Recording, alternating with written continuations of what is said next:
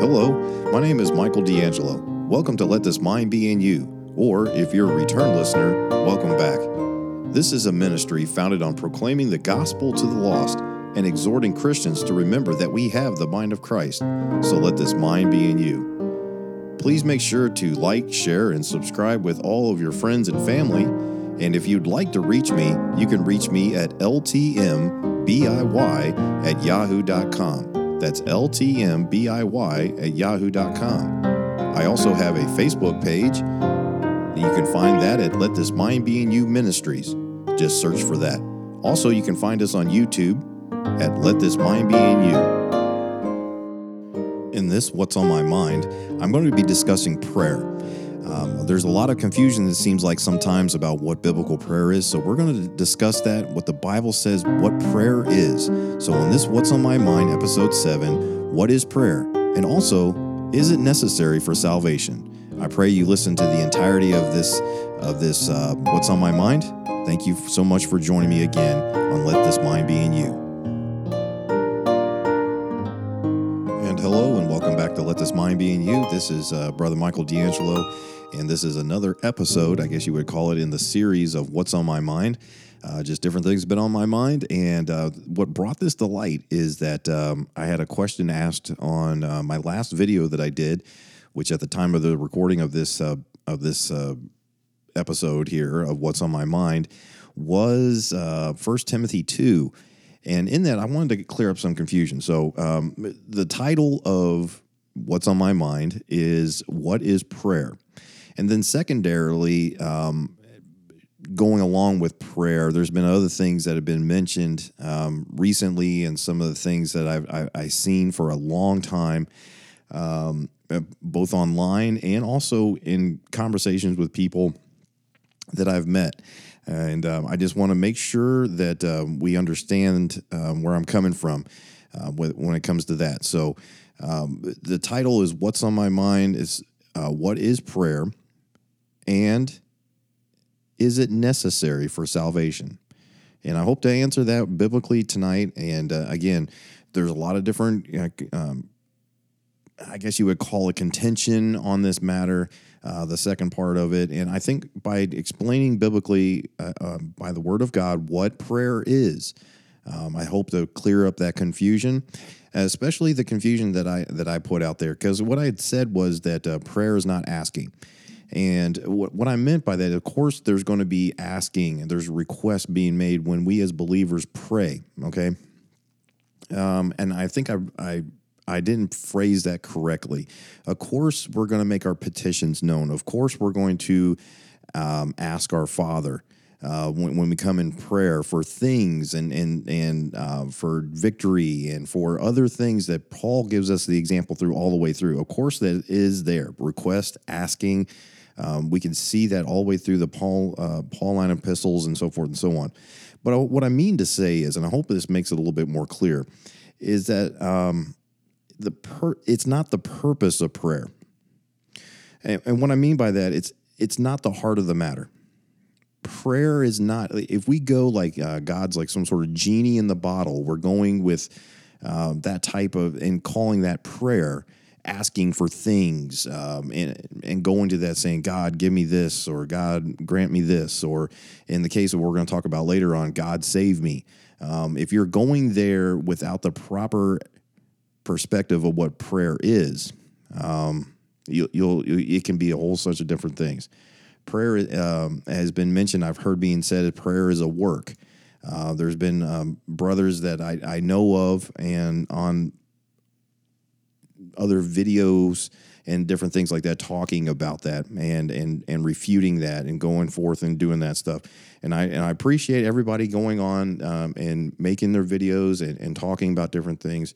But I think we need to describe what the term actually means. Okay, words have meaning, right? So we're going to talk about that a little bit. So, of course, the purpose of prayer is not in the asking. Um, I, I, I can relate it to when um, little children ask for things. Okay, you know, they ask for things. If always constantly asking for things. Okay, it, but it's not in the will of me, the father, in this case. Okay, the instant that I'm using in real life here, as far as on a day to day basis, something that you can relate to if you have children. They're constantly asking you for things. When we come to prayer, though, as a as a believer, God knows our uh, our desires of our heart. He knows these things already. He's he's all knowing not only that, he knows what's best for us. He he knows all. So you say to me, Brother Mike, then what is the purpose of prayer? The purpose of prayer is to show you're surrendering to his will. If I come and I'm asking for things in my own will, I'm not praying biblically. I'm just asking for things. If I come humbling myself, and saying, Lord, I I need victory over this, or so forth and so on. The things that, if it's in your will. So why does he want to hear that? He wants to hear that because it is as a uh, the Bible mentions talks about it's a sweet smell to him. It, it gives a connotation of that that is his desire to be close to us and to hear that we are surrendered. It's a surrendered heart. I hope this is making more sense. Of course, there's going to be aspects of asking for things, requesting things. Paul does in Philippians chapter 1. Uh, look at this real quick. Philippians 1 and verse number 4 says, Always in every prayer of mine for you, all making requests with joy. It keeps going for your fellowship in the uh, in the gospel from the first day unto now, and it keeps going. If you read Philippians one, and I'm trying to keep this relatively short, if you read uh, Philippians one, and what he's saying in context is, of course, he's making these requests and prayer for them, but it has to do with their heart being right with God. And when it says there, uh, for your fellowship in the gospel from the first day until now, he's giving uh, praise for that. Look at uh, Philippians chapter 4 and verse number 6, a couple pages over. It says here, Be careful for nothing, but in everything by prayer and supplication with thanksgiving, let your requests be made known unto God. And the peace of God, which passes all understanding, shall keep your hearts and minds through Christ Jesus. Once again, surrendering our will will bring about that peace, knowing that He is in control and take care of those things. Once again, He knows the request that you want to make. The Bible says in other places, even more than we can ask or think. He understands and knows, but he wants his children to be surrendered. Paul talks about this as the daily walk. Die daily, surrendering your will to his. Die to self. Die daily, as Paul says. It is constant. And so, as we get into this a little bit, that is the heart of the matter. The purpose of prayer is a surrendered heart, mind, will to His will. Um, another example is Romans chapter 1. Romans chapter 1 in verse number 9. Look at this example here that Paul again sets when he talks about prayer. Romans chapter 1 and verse number 9 says, For God is my witness, whom I serve with my spirit in the gospel of his Son, that without ceasing I make mention of you always in my prayers, making request. What? If by any means now at length I might have a prosperous journey by what? By the will of God to come unto you. And if you read down a little bit further, he said, you know, he, that was his intention. He really wanted to come to them, he wanted to see them face to face, but he was withheld. It says down further here, he says, but, but was let, verse number 13, hitherto. So, meaning he was not allowed. Now, could Paul have gone there, probably. I mean, he, he could have physically got on a boat or something like that, but he was surrendered to the will of God, that it was not God's will for him to go. Surrendered, dying to self, not our will, but his. Yes, there's request, but the heart is surrendered to his will. Jesus gives this example in the garden when he prays, of course. And in the same spirit, we pray and cry, Abba, Father, is what he said Abba, Father. He gives us the example of prayer how he says, Nevertheless, not my will, but thine. That is the true Lord's Prayer. And as we go through here, another thing that I'll bring up is First John, First John chapter 5 and verse 14. And I'll and I hope this is making sense that I'm not saying that we don't ask for things in a prayer. But the prayer, the entirety of the of the matter is the heart, the surrendered heart to his will. And you'll see why this is important in here in a second when we get into the next part. But we see here in 1 John chapter 5 in verse number 14, the Bible says, excuse me, and this is the confidence that we have in him that if we ask anything according to his will, he heareth us. So that's very interesting that if it's his will, he heareth us. So is it okay to pray for like for example my mom suffers physically from a lot of things of course i pray for her health paul prayed for the health of his friends and for others that co-laborers in the faith i pray for my my mother to feel better and to have but only if it's his will and i think she realizes that as well but it's a it takes a surrendered heart in order for that to be. In my own flesh, in my own spirit, I would desire nothing more to, to see her walk around freely and not have any pain. But nevertheless, not my will, but thine be done, Lord. Is it is God capable of healing my mom? Of course he is. If he doesn't, does that mean that I didn't have enough faith or somehow or another? No because we we read in James and talks about you know asking God by faith and everything like that, but it's according to His will. The sooner that we can get surrendered and understand what true biblical prayer is, I think the better that'll help us as as born again believers as we go through day to day walk in, in, in our life to realize that God wants to hear from us, but it's not because He's waiting to make sure that uh, you know we're living let's see, uh, are you checking off all the boxes here today? Okay, yeah, yeah I'm going to grant you that wish. That's not God. That's not biblical. By the way, if anything is of His will, we come in the surrendering of our will to His. He will do it, as we see here. That includes the very first thing we do as a child of God is cry out. It is a prayer of a surrendered will, where we realize we have no way of saving ourselves, and because of Him and His work, and we surrender to that because He's not willing that any should perish, but that all should come. And that's something I also mentioned there in the end of Second Timothy, or excuse me, First Timothy when I talked about this and I, was going through this, I, I think I didn't do that well of a job as far as when I was talking through it.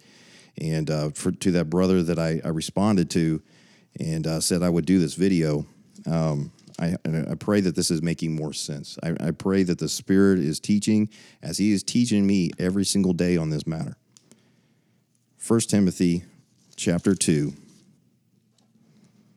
where it says, verse number four, who will have all men to be saved and to come unto the knowledge of the truth. That is the will of God. It really is. The, the, the out there that believe that some people, no matter what, you know, that they can't come, you know, the the the whole five tenets of Calvinism and all this stuff. That's not what this video is about. But he's willing. He is not willing that any should perish. All should come. It's available for all. Now, will all call upon him? Will all will everyone surrender their their self righteousness and come in a broken spirit? I don't think so. We know this the fact that's the case, but that's not his will is that none should perish. He provided a free gift of salvation. So with that being said, let's look at is prayer necessary for salvation? Now that we have the proper context, I believe biblically, of what actual prayer is, prayer is not just simply saying a bunch of words to somebody you may or may not believe exists. You know, the the the crowd that wants you to repeat a prayer after them and then grants you and says, Hey, you know, yep, you're saved now. That is given somebody a false assurance, and it's not scriptural. It is not scriptural, and I know that might upset somebody out there that's listening to the sound of my voice or that's watching this. But if you're leading somebody and telling them to repeat a prayer, be extremely careful because it's not the prayer that saves them, it's Jesus Christ. And it's a brokenness over sin, not just the sin, by the way, this is going to make some other people upset, not just the singular sin of unbelief. In 1 Corinthians 15, it talks about sins, plural. He died for all your sins. Is there a sin of unbelief? Absolutely but you are a sinner because you are in this flesh. You have been not redeemed. You have not been quickened by his spirit. You have not been born again. So let's first read. I, I want to I want to take you back to the Old Testament because I want you to show I want to show you the the similarities and we'll and we'll wrap it up. Like I said, I'm going to I'm going to keep this under 30 minutes if I can. Turn back to Psalms chapter 34. Psalms chapter 34 and verse number 15. The Bible says here, The eyes of the Lord are upon the righteous, and his ears are open unto their cry. Okay, so whose righteousness do we have? Jesus' righteousness. So, as a saved individual, he hears our cry. What's the cry? Prayer. Okay, as long as it's a surrender to a will. We just got done looking at that. But look at verse number 16. Keep going. The face of the Lord is against them that do evil, to cut off the re- remembrance of them from the earth. Sounds pretty severe. The righteous cry, and the Lord heareth and delivereth them out of all their troubles. Now you're going to say, "Hey, brother Mike, this is this is some prophetic stuff that we're talking about here." Absolutely, uh, because one day they will look upon him whom they pierced. They, they will cry out as a nation, the nation of Israel and he will come and rescue them. There won't be very many left, figuratively speaking. I mean, as far as the amount that's here now as compared to what's going to be there then. But as a nation, when they finally cry out, he will come and deliver them out of all their troubles. The time of Jacob's trouble. But keep reading. The Lord is nigh unto them that are of a broken heart and saveth such as be a con- of a contrite spirit. Once again, you're like, well, this this means physically. This means a physical type of salvation that he's going to, and they're getting killed, and he's going to deliver them from that. It's the heart of the matter is the point. Many are of the afflictions of the righteous, but the Lord delivereth him out of them all. And as we we keep reading down to verse number 22, he keepeth all of his bones, not one of them is broken. This is speaking about Jesus Christ here. It's a prophetic thing that he fulfilled, not a bone of his was broken. Evil shall slay the wicked, and they that hate the righteous shall be desolate. That's going to happen. The Lord redeemeth the soul of his servants, and none of them that trust in him shall be desolate. They will be saved. Uh, will they not be getting killed or anything more? They're not going to be caring about that. He cares about their heart. They finally have a contrite heart. Looked up the word contrite contrite in the uh, Webster's 1828, literally worn or bruised. You've come to the end of yourself. Hence, broken-hearted for sin, deeply affected with grief and sorrow, remember that word, for having offended God, humble, penitent, as a contrite sinner. That's the meaning of the word contrite, sorrowful. Keep reading in Psalm chapter 51. Turn over to Psalm chapter 51 and verse number 16 and 17. Psalm 51, verses 16 and 17. pages are sticking together here. Hold on. All right. All right, there we go. Verse number 16. Bible says, For thou desirest not sacrifice, else would I give it. Thou delightest not in burnt offering. Now pay attention to the next words. The sacrifices of God are a broken spirit A broken and a contrite heart, O God, thou wilt not despise. Godly sorrow. You should know where I'm going next from here. But if you look up contrite, there's it's used a, a few more times, but look that up. But for future and prophecy, um, wise turn to Isaiah 57 verses uh, 14 through 15, as well as Isaiah 66 verses 1 through 2. But Jesus Christ, God, is not interested in physical sacrifices.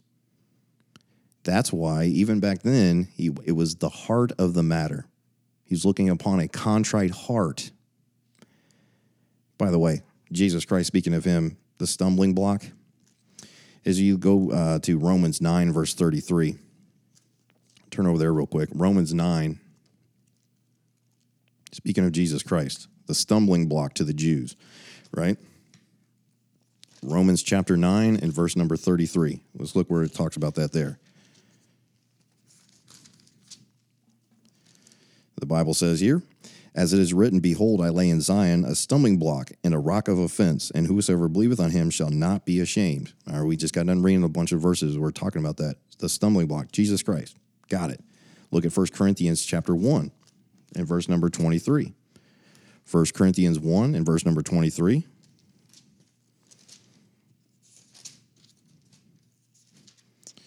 And the Bible says, But we preach Christ crucified, unto the Jews a stumbling block, and unto the Greeks foolishness. So the same stumbling block is also to us Gentiles foolishness, the foolishness of preaching, all these different kind of things. These these verses as a believer should be coming to your to your mind right now. But Jesus Christ, remember this, Jesus Christ. We preach Christ crucified, unto the Jews a stumbling block, and unto the Greeks foolishness. But unto them which are called, both Jews and Greeks, Christ the power of God and the wisdom of God. You know, we talked a few, uh, what's on my mind, I think the last one, talking about election and what that meant for both the Jews and now for us. So it's beyond that. Go, you can go back and look at that. So, with that being said, just looking at a contrite heart, the heart of the matter, the one like God's going to hear the prayers of the contrite heart. Okay, that's what the heart of the matter is. Let's look now at Second Corinthians chapter 7. Let me show how this all ties in here just a little bit here. Second Corinthians chapter 7, verses 7 through 12 here. And not by his coming only, but by the consolation wherewith he was comforted in you, when he told us your earnest desire, your mourning, your fervent mind towards me, so that I rejoiced the more. Now remember, this is speaking of the account when Paul wrote his first letter they had repented of that contrite heart and all this kind of stuff. But look what he keeps saying here. This is what the context is. For though I made you sorry with letter, I do not repent. Though I did repent, for I perceive that the same epistle hath both um, hath made you sorrow sorry, though it were but for a season. Now I rejoice, not that ye were made sorry, but that ye sorrowed to repentance. For you were made sorry after a godly manner that you might receive damage by us and nothing. So they should already understand this, and here it comes. For godly sorrow worketh repentance to salvation, not to be repented of, but the sorrow of the world worketh death. Now, this is not speaking about physical salvation of any sort. It's not saving them from any kind of uh, uh, persecution. Um, it's not saving them from getting their heads cut off or crucified on the streets or lit, lighting the Appian Way as they lit them on fire or fed them to lions and so forth and so on. It's speaking about salvation. But the sorrow of the world worketh death. For behold, this self same thing that ye sorrowed after a godly sort. See, it's it's two different things. He's talking about two different things. There is repenting of of sins and things and making sure that when you're when you're saved, of course, you know, the sanctification process. And then he's also talking about the justification, the justification, the one-time event. For behold, this self same thing that ye sorrowed after a godly sort, what carefulness it wrought in you, yea, what clearing of yourselves, yea, what indignation, yea, what fear, yea, what venom, uh, vehement desire, yea, what zeal, yea, what revenge, in all things ye have approved yourselves to be clear in this matter. Wherefore, though I wrote unto you, I did not for this cause that had done the wrong, nor for this cause that suffered wrong, but that our care for you in the sight of God might appear unto you. Obviously, working with this, something was going on. You know, the the man sleeping with his father's wife and all sorts of different things that were going on in that first letter. They had gotten right, right? They got it right with the Lord. But he's talking about the self same manner of what? When they first got saved. The godly sorrow, that contrite heart. And out of that contrite heart is going to lead to some things. So, again, I'm not going to go into any sort of discussion about um, the Old Testament or today or in the future or anything such as that. I'm talking about right now. This is what God has always looked for. He's looked for it in the past, now, and in the future. Now, I'm not going to get into discussion about anything else or whatever. I'm talking about for right now, though, it's the same. He's looking at the heart, the godly sorrow which worketh repentance. So it begins with a contrite and sorrowful heart. Contrite and sorrowful for what? That they are a sinner. Romans 3 20 through 30. All have sinned and come short of the glory of God, verse number 23. And then the sinners in Romans 5, verses 6 through 8. And while we are yet sinners, Christ died for us. He died for that sin. 1 Corinthians chapter 15 is used by many people, as I've already mentioned already. 1 Corinthians 15, speaking of sins, Christ died for sins according to the scripture. Not just the sin, singular, of unbelief. Moreover, brethren, I declare unto you the gospel which I preached unto you, which you have also, or excuse me, which also ye have received, and wherein ye stand, by which also ye are saved, if ye keep in memory what I preached unto you, unless ye have believed in vain. For I delivered unto you first of all that which I also received, how that Christ died for our sins according to the Scriptures, and that he was buried, and that he rose again the third day according to the Scriptures. He was the first fruit of resurrection. Not only did he make he uh, nailed our, our, our the ordinances and everything to his cross the sins to his cross the blood was shed for our sins. Without the shedding of blood there is no remission. For what? The fact that you are a sinner and you cannot do anything about it. Only christ can do something about it because god in flesh died. Philippians chapter 2 says he humbled himself and took on the form of a servant even to the cross it says he humbled himself.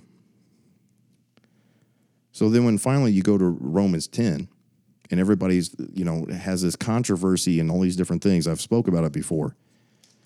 If we understand what biblical prayer is, it's the heart of the matter, then of course this was this is going to say what it's going to say. Romans 10 and verse number 9. That if thou shalt confess with thy mouth the Lord Jesus, and shalt believe in thine heart that God hath raised him from the dead, thou shalt be saved. Again, speaking about the gospel, the death, burial, and resurrection. For with the heart man believeth unto righteousness, and with the mouth confession is made unto salvation. Now, what I've seen the problem is, is people want to have this chicken or the egg argument. What comes first, the chicken or the egg? God comes first is the answer to that. Anybody that comes to you and says, well, you know, um, evolutionarily speaking, you know, this uh, this amoeba and all this other kind of stuff is they're getting into philosophy. I'm not going to have a chicken and the egg discussion with anybody. You know, what comes first is God, because the Holy Spirit works on a sinner, drawing them. What is He drawing them to? Their need of a Savior. Oh, I am a sinner. Oh, I, I can't do anything. I, I'm not righteous. Bible says I'm not righteous. All have sinned and come short. Only one, God in flesh, was able to keep the entirety of the law, the law that brought us as a schoolmaster to that realization. Faith cometh by hearing, as we're going to see, and hearing by the word of God. Preach Christ crucified. Crucified for what? Sins. Your sins have separated you. But now, because of Him, his sacrifice, his death, his burial, his resurrection, that should drive you to godly sorrow. Mm. I can't do anything about it. Keep reading. For with the heart man believeth unto righteousness, and with the mouth confession is made unto salvation. Do I need to confess all my sins, brother Mike? Do I need to? He died for all your sins. Admit the fact that you are a sinner. Realize that. And not only that it's sin, that God cannot be in the presence of sin. And he's del- he's provided though access, but only through one way. When Jesus that's Jesus Christ, who said he was the way, the truth, and the life. No man, no man cometh unto the Father but by me, he said. For the scripture saith, Whosoever believeth on him shall not be ashamed. For there is no difference between the Jew and the Greek, for the same Lord over all is rich unto all that that call upon him. If you, it doesn't matter if you're in the deepest, darkest jungles of, of, of pick a place in Africa, it doesn't matter where you are in the world. Remember, the will is that all come to repentance, that all are saved, all come to the knowledge and the truth. The truth is that Jesus is the only way. The only way not of works of righteousness that we have done. For whosoever shall call upon the name of the Lord shall be saved. Verse 13. How then shall they call on him in whom they have not believed? And how shall they believe in him on whom they have not heard? And how shall they hear without a preacher? And it keeps going down. And how shall they preach except they be sent? As it is written, How beautiful are the feet of them that preach the gospel of peace and bring glad tidings of good things but they have not all obeyed the gospel. For Isaiah saith, Lord, who hath believed our report? So then faith cometh by hearing, and hearing by the word of the God. But I say, have they not heard? Yes, verily, their sound went out into all the earth, and their words into the ends of the world. Uh, let's see, where how far I want to. Oh, I wanted to stop in verse 17. You can keep reading down. I understand in context it's speaking about Israel verses or chapters 9 10 and 11 are dealing with the nation of israel how their unbelief has brought in the ability for us as gentiles to in order to get saved. If you come with a contrite heart and you can't help at that moment to call. People want to say their you know, prayers of work or this that and the other thing. No no no. Please get what biblical prayer is and again, the chicken or the egg argument. Uh, okay, are you believing first and then you can pray? Or it's like, if you're not at the point of godly sorrow, there's you can say all the words you want to say. It doesn't matter. It doesn't matter. I could lead you into repeat after me all I want to. It's not going to save you because it's Christ that does the saving. It's not about the prayer. Once again, people can believe in God and pray an empty prayer. Now, come on, you can't say that. Yes, I can. There's a lot of people that believe in God, but they don't believe that Jesus is God and that he died for their sins. And they pray all the time, don't they? I pray I get this and I pray this, and it's that genie in the bottle kind of thing, like I've mentioned before. They can pray, they can believe in God, the true God, by the way, and not be saved and say prayers all they want to. That's in Luke chapter 18. We'll go over there and we're just about done. Luke chapter 18. I busted the 30 minutes, but that's okay. Luke chapter 18. And just let's look at Jesus Christ give the example one more time. It's his word. Let's see what he has to say. In verse number 9. And he spake this parable unto certain which trusted in themselves. That's you should underline that in your Bible. Let's look at the first example. They trusted in themselves, self-righteousness. That they were righteous and despised others. They were self-righteous. They were religious. They believed in Jehovah God. But let's keep reading. Two men went up to the temple to pray, the one a Pharisee and the other a publican. Okay. The Pharisee stood and prayed thus with himself. It's about a contrite heart. The prayer doesn't save you. Okay. This I, again, I keep going back to this. What comes first? I mean, do you got to pray and then believe, and believe and then pray? It's the same moment because it should be happening because He's drawing you to that realization and drawing you to the realization that you cannot save yourself. And once you come to that, I would argue, for the lack of a better uh, word right now, I would argue that they're both happening at the same time. The birth cries are happening. It's an instantaneous thing. It's sa- same time. Oh, Jesus is the only way. Th- that is the prayer. Because we'll keep reading down through here. Look at this. It says, God, I thank thee that I am not as other men are, extortioners, unjust, adulterers, or even as this publican. I fast twice in the week. I give tithe of all that I possess. Very religious. Believes in Jehovah God. He believed, but he prayed within himself because of the very first verse when it says that unto certain which trusted in themselves, verse number nine. That's important. They was not of a contrite heart. The heart of the matter is, is that they trusted in themselves and not trusting in who? The one that can do something about their sin. Look who talks about and talks to and prays to the one that can do something about his sin.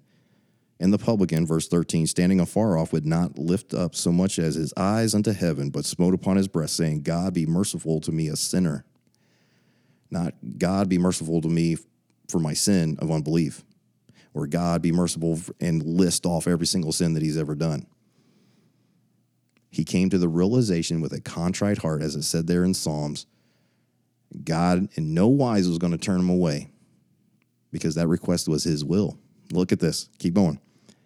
I tell you, verse 14, this man went down to his house sanctified?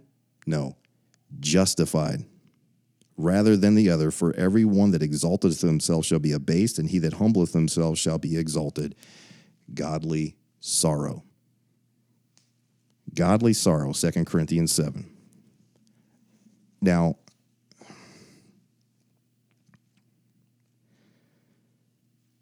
as I said before, it's his will that you were to come to come to him. First Timothy 2 4 says that's that's what he wants. He's provided the way of escape. He's provided a way of escape from what? You were born into this world. As a baby, you have no choice over the matter. You're born. And as you live your life, once you get to that realization, once you come to whatever age that is, is that, oh, God came, He came to this world. Why did He come? He came to die. Why? Why did He have to die? Why did God do that? He came to seek and to save that which was lost. He came to save sinners. Because a blood sacrifice was needed, a perfect sacrifice was needed all the pictures in the Old Testament, these things that they didn't understand because it was a mystery to them. Why? They still needed to come with a contrite heart. If they just came and, oh, here's my sacrifice in order to take care of my sins, right? They didn't have a heart of belief. They didn't have a heart of repentance. They didn't come in a contrite heart. They might have believed, quote unquote, in a in a God. They might have believed in one God. Jehovah is his name but they prayed within themselves. So, what does that moment look like? I'll wrap it up with this. What does that moment look like? Is it somebody bawling their eyes out? Is it somebody that um, is completely besides themselves? I don't know. Maybe. Picture somebody that's 22 years old who has committed rapes and killed a person and I go in and I give him the word of God and I say, you know, no matter what you have done, Jesus Christ, God in flesh, came to this world, born in a manger, lived sinless 33 and a half years. And he took your place, the wrath that's meant for you when you shut your eyes in death. He took that upon himself. He knew no sin, but he took it on himself. Well, why did that happen? Because greater love hath no man than this, than a man lay down his life for his friends. He loved you so much. He loved sinners. He came to die for you. And when that person says in their heart, Lord, be merciful to me, a sinner, and believes and prays in that contrite heart, he'll save that one. And that person right there, I probably is going to be very brokenness as far as the tears are becoming, thinking about all the things that God died to save him from this kind of a life. He might spend the rest of his, his life in prison, he or she, knowing one day when they close their eyes in death or when they're caught up, they'll be forever with their Savior. And it can help would probably be very weeping and all these different kinds of things. I, I would assume so. Maybe somebody that can understand it. I don't I don't want to put an age on it because people start to that becomes a thing now. I don't know about the age, but one they can understand when the laws come, as, as Romans 7 talks about, when the commandments came, sin revived and you died. When you finally can understand the fact that you are a sinner, it's not because you've done something wrong, but that you are a sinner that separated you from God and that Jesus Christ, God in flesh, died for you. Once you can understand that and you can understand the Word of God, maybe you haven't done all those things, but you still may be in a broken, contrite spirit. You may not even shed a tear, but be super happy. Maybe so. I don't know. It could look different from everybody. But the point is, what is biblical prayer? What is prayer? Is it the asking? Is that the prayer? Prayer is not asking. That's not the that's not the heart of the matter. Again, I want to make that very clear. Requests are made. Asking is happening. Talking is happening. And action is taking place. But that doesn't do the saving. Christ does the saving. Christ does the sealing. Christ takes your uh, corruptible body and turns it into incorruption because of what he did. Boy, everybody should be rejoicing that's hearing this. If you haven't come to that moment and that realization and that realization the fact that you are a sinner and you haven't come to that moment where you have you've just completely said i've come to the end of myself. I can't save myself. I thought i was pretty good but I, according to the bible the word of god i can't save myself. I, I i'm not good. I'm i'm a sinner once you come to that in a realization and god breaks you over that faith cometh by hearing and hearing by the word of god you won't you can't help at that moment to cry out. I can't tell you what to say. I think that the Spirit will lead you in that, the same Spirit wherein we now cry, Abba, Father. It's a, at that moment. Brother Mike, when exactly does it happen? Again, we want to get into this conversation about the chicken or the egg. I'm not going to have it. I'm just not going to have it. I love you in the Lord. I'm just going to take you to what the Word of God says. And I pray that I've been clear because that's what's been on my mind. What is biblical prayer? What is prayer? And is it necessary for salvation? I say it is biblically. You need to come to that moment, that realization, that contrite heart in which the prayer takes place. Anyways, love you in the Lord. God bless you. Thank you for joining me again for another What's on My Mind. If you have any questions, of course, if you made it to the end of this video, I pray you have. Um, if it's His will that you make it through the end of this video, I pray that you would, uh, if you have any questions or comments or concerns, you can reach me at ltmbiy at yahoo.com, or you can leave a comment below in whatever platform you're you're looking at, and um, I should see it. Okay, that's it for now.